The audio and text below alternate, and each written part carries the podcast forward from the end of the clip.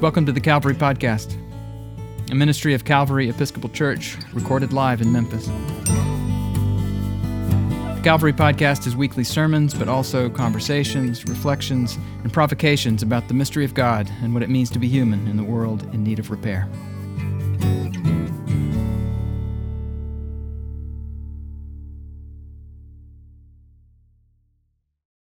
I'm only about halfway through Abraham Verghese's new epic novel, The Covenant of Water, and it's really long, so it's going to be a minute. So if you've finished it, please don't tell me anything. No spoilers, please. But in the early pages, there's a description of something called a burden stone. It's the opposite of what it sounds like.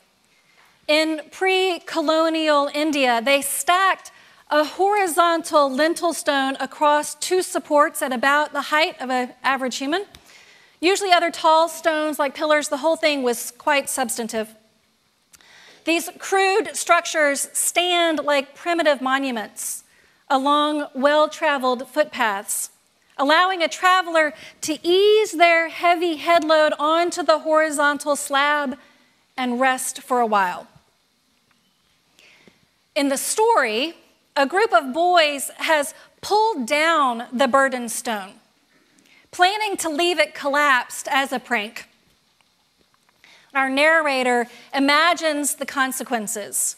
She pictures Samuel returning from the mill, balancing a sack of ground rice flour on his head, anticipating the burden stone, where he can bend his knees just enough to slide the sack onto the horizontal slab.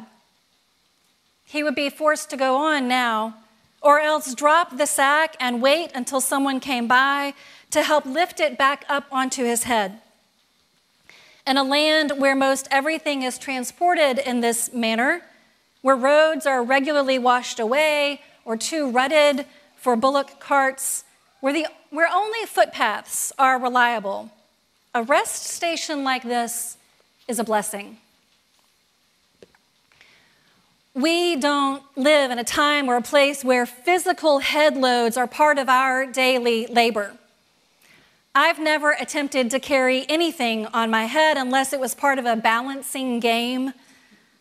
Perhaps you've traveled or experienced this otherwise quite common form of transport, though. Regardless of whether you've witnessed or maybe carried a sack of rice flour on your head. I bet you've carried a heavy mental load before. Maybe you're carrying one right now.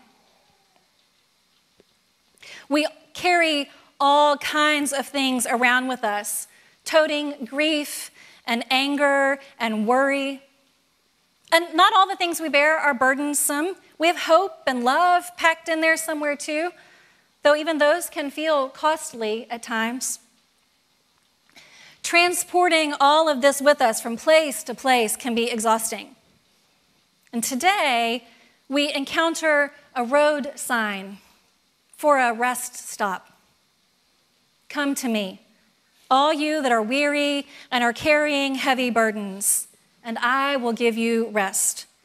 Take my yoke upon you and learn from me, for I am gentle and humble in heart, and you will find rest for your souls.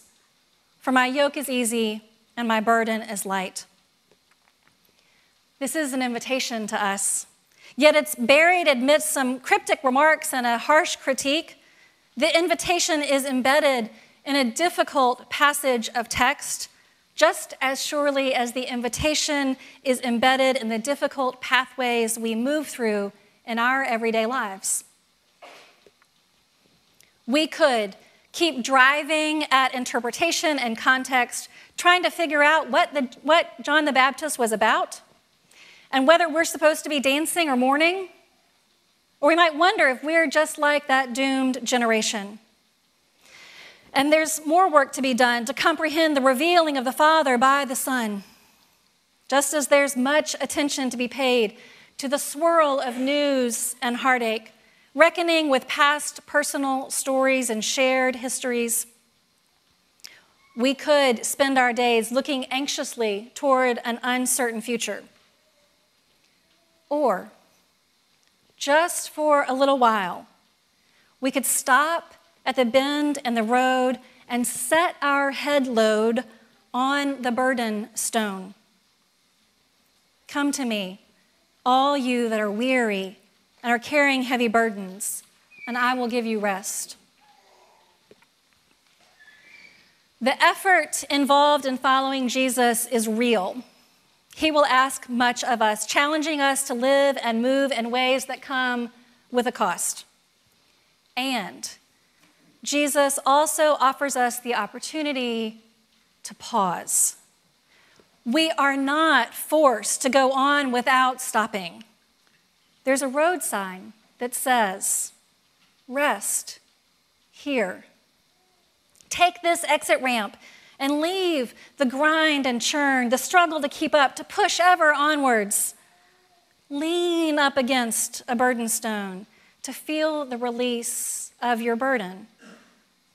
And there are so many places and ways that we lean in prayer, in conversation with a faithful friend, in the respite of worship, in quiet, in song, in Sabbath.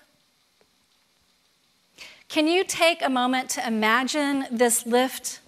How it would actually feel in your soul and body to shift your burden onto a burden stone, to let the scaffold hold what you've been holding.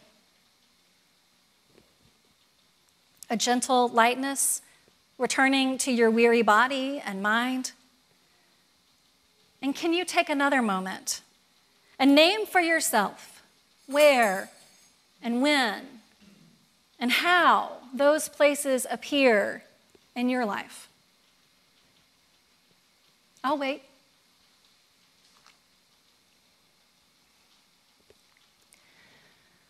The Sanskrit word for a burden stone is sumatanga, and it has a dual translation into English. A sumatanga is a place of rest and of vision. Perhaps implied is the idea that we can see better when we stop and stand still for a bit setting our head load onto the support of the burden stone. We can see better where we've been and where we're going. You see, that path behind us and ahead of us remains because a burden stone is not an end to a journey. It feels kind of hard to say, but that it's just a moment's rest Still, this lightness is woven into the invitation of Jesus, while there's also a yoke to put on, however it fits or weighs. And in a world of 24 7 everything, communication, accessibility, news, where off hours seem less and less respected, it's crucial to remember that rest is real and really offered to each of us. Perhaps this morning reminds us to look for that off ramp, for the burden stones. Amid all the bluster and struggle, part of the message of Christ is that it's okay to sit down.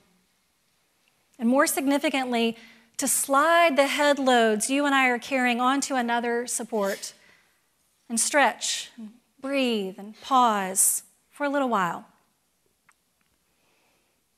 He wrote that in a land where most everything is transported in this manner, where roads are regularly washed away or too rutted for bullock carts, where, the only, where only the footpaths are reliable, a rest station like this is a blessing. And this morning, Jesus reminds us that in a land where the grind to compete and keep up is constant, where we are awash in a sea of input, carrying the headload of too much information and too many stimuli, where the roads are always full of traffic, a rest station like this is a blessing. These words of blessing are known as the comfortable words. Though the promise is not an end to all discomfort, not an absence of yokes and burdens, rather that we are offered a burden stone, a respite. Come to me, all you that are weary and are carrying heavy burdens. I will give you rest. Take my yoke upon you and learn from me, for I am gentle and humble in heart, and you will find rest for your souls. For my yoke is easy and my burden is light.